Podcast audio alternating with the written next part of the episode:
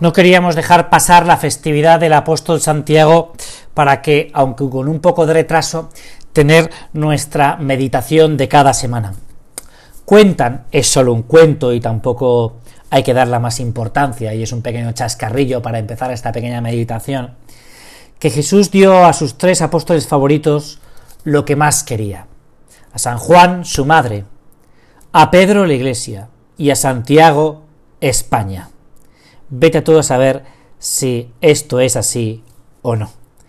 Pero pasando de este pequeño chascarrillo o anécdota o suceso, yo quería que nos centráramos en la fiesta del apóstol Santiago porque es un ejemplo de lo que meditábamos en la última meditación. No hay salvación, decíamos, que no venga por medio de la cruz. En el encuentro de la madre de los hijos de de los Tebedeos, de Juan y Santiago con Jesús, se hace, Cristo le hace a esta mujer una pregunta definitiva. ¿Estáis dispuestos a beber el cáliz que yo he de beber? les pregunta. Todos conocemos la respuesta de estos dos hombres valientes y en cierta medida un poco insensatos. Sí podemos, sí podemos. Sin embargo, la pregunta de Jesús nos plantea un gran interrogante. ¿Dios puede pedir a sus amigos sufrir? ¿Dios puede pedir a esos dos discípulos amados, como era Juan y Santiago, pasar por el cáliz que él iba a beber? ¿Dios puede querer, en definitiva, que yo no sea feliz? Antes de responder a esta pregunta nos tenemos que plantear o tenemos que resolver que, que todos los hombres tenemos un deseo de felicidad, un deseo natural de ser felices. Aunque hay una reciente actriz que haya dicho recientemente que eso de la búsqueda de la santidad, pues que, que no debe ser para tanto. La realidad es que el hombre es y desea ser feliz. La Universidad de Yale recientemente ha creado una cátedra, un estudio para, para enseñar a sus alumnos, a sus estudiantes, a ser un poco más felices. Y tal ha sido su éxito que ha creado un curso online para ser feliz. Y tiene 90.000 90, alumnos inscritos de 168 países. Y esta universidad, en ese curso que imparte, dice que hay conductas y cosas que nos hacen estar felices. Por consiguiente, es lógico encontrarnos con el problema que estamos tratando. Dios puede pedir a sus amigos sufrir, puede pedir, puede querer que yo no sea feliz. El problema es que Dios a Santiago y a Juan, cuando les hace la pregunta, no les promete estar felices. Y entramos aquí en la gran cuestión, ¿no? Sino ser felices. Es decir, no es lo mismo estar que ser. Estar puede suponer un estado, y como el agua se puede pasar del estado líquido al sólido y al gaseoso muy fácilmente. Se puede pasar de la euforia a la tristeza en un par de minutos. Lo acabamos de ver viendo el Mundial de Fútbol, ¿no? Como un equipo está ahí aguantando el empate y en el último minuto te meten un gol y, y se acaba, ¿no? Y se acaba todo, ¿no? Y, y es que eh, por un determinado suceso que marcan en ese momento nuestro estado de ánimo, podemos dejar de estar felices. Claro, el verbo estar es un verbo transitorio. Estar feliz es vivir el momento. Y ser feliz es, y esto es lo interesante, vivir lo eterno. Es reconocer y vivir la propia identidad. Claro, esto es muy fácil de entender. Es muy fácil de entender, sobre todo para vosotras, cuando, por ejemplo, tu madre mm, vas a ir a una fiesta y te dice, qué guapa estás. Y en cambio, cuando ves a la abuela, de vez en cuando, ella te dice, qué guapa eres.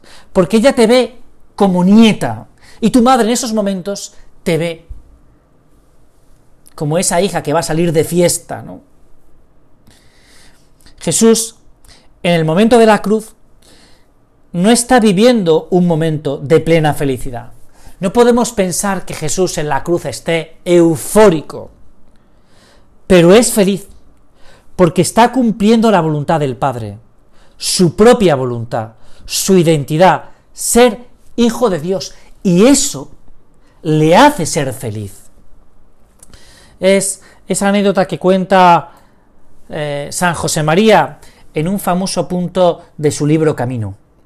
Padre, me decía aquel muchachote que habrá sido de él buen estudiante de la Central, de la Universidad Complutense de Madrid, de la actualmente, ¿no?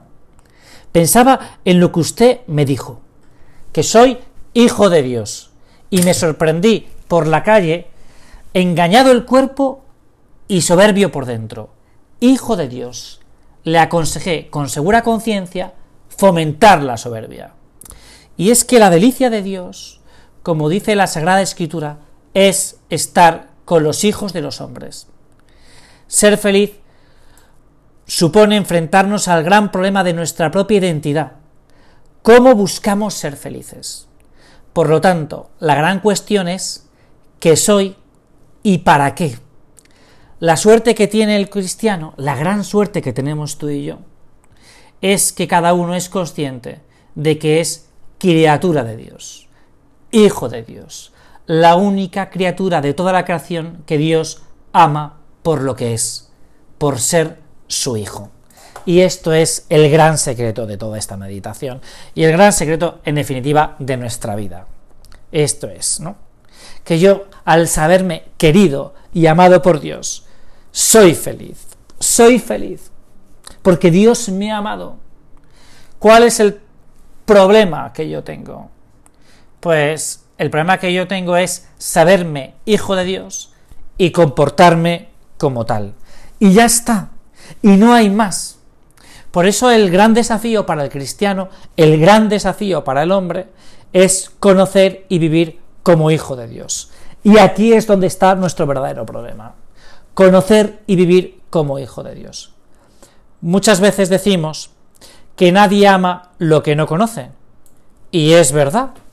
Esto es una afirmación que nadie ponemos en duda. Pero no todo lo que se conoce se ama. Ya hay muchísimas cosas que conozco y que algunas las rechazo porque me repelen. Amar es un paso más allá del conocimiento. Y lo mismo ocurre con la filiación divina, con ese conocer y saber y vivir como hijo de Dios.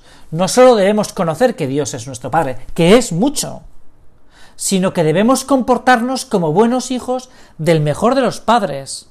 Como dice el propio Salmo 2, a mí me ha dicho el Señor, tú eres mi hijo, yo te he engendrado hoy.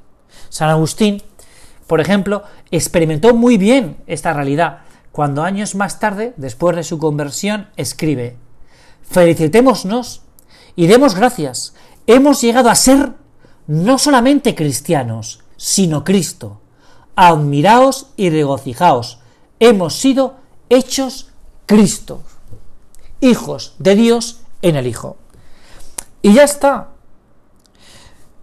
Es tan grande esto que Dios, como nos ama, como es nuestro Padre, nos ha dado, se nos ha dado a conocer. Y lo ha hecho diciéndonos a cada uno de nosotros, oye, soy tu Padre. Es tan grande esta realidad de que Dios es mi Padre y que me ama como Padre, que Dios me la ha querido manifestar. Claro, con, esta, con estas palabras de la Sagrada Escritura somos conscientes de nuestra, de nuestra propia condición, que soy hijo de Dios, la filiación divina. Pero el desafío es comportarse. ¿Cómo lo consigo? Porque ya más o menos estamos en el final de esta meditación, que yo no quiero alargarla, ¿no? Aunque aquí, pues, el panorama que se nos plantea es amplísimo, cómo comportarse como hijo de Dios. Bueno, pues mira, en la carta de San Pablo a los romanos nos da una pista, este apóstol de las gentes, ¿no? El trato con el Espíritu Santo. Porque hay un momento que dice en esta carta, porque los que son guiados por el Espíritu de Dios, estos son hijos de Dios. El trato con el Espíritu Santo es quien nos va a indicar la senda segura para comportarnos como hijos de Dios, para poder estar unidos a Dios, que es la mayor dignidad del ser humano. Porque, pregúntate, también lo hago yo, ¿eh? ¿Hay algo más grande que entrar en unión con el Creador? Yo acabo de estar y he tenido esta suerte de poder estar unos días en la Sierra de Cazorla, un paraje maravilloso, tocado por la mano de Dios. Y cuando tú estás allí, entre esas montañas, entre esos bosques, entre esos ríos, entre esos valles, oye, yo soy hijo del Creador. Esto, el Espíritu Santo, es el gran soplón que, que nos hace ver, oye, tu Padre Dios, lo que le hace ilusión de ti y de mí hoy es esto, y es el que nos va a indicar cómo identificarnos con nuestro Padre, cómo identificarnos con el Creador. El Espíritu Santo es la luz que atraviesa el universo y nos invita a viajar con Dios. Por eso, trátale. Queremos ser felices. Trata al Espíritu Santo para que te haga ser buen hijo. Y para eso debemos dejarle vivir en casa, que es de lo que hablábamos en las primeras meditaciones de, este verano. Ya que el alma en gracia es templo donde habita el Espíritu Santo. Terminamos con unas palabras de, de San José María, que le habíamos citado anteriormente, para terminar, porque ya nos hemos alargado un poco, ¿no? Descansa en la filiación divina. Dios es un Padre, tu Padre, lleno de ternura, de infinito amor. Llámale Padre muchas veces y dile, a solas, que le quieres, que le quieres muchísimo, que sientes el orgullo y la fuerza de ser hijo suyo. Muchas gracias y hasta la semana que viene.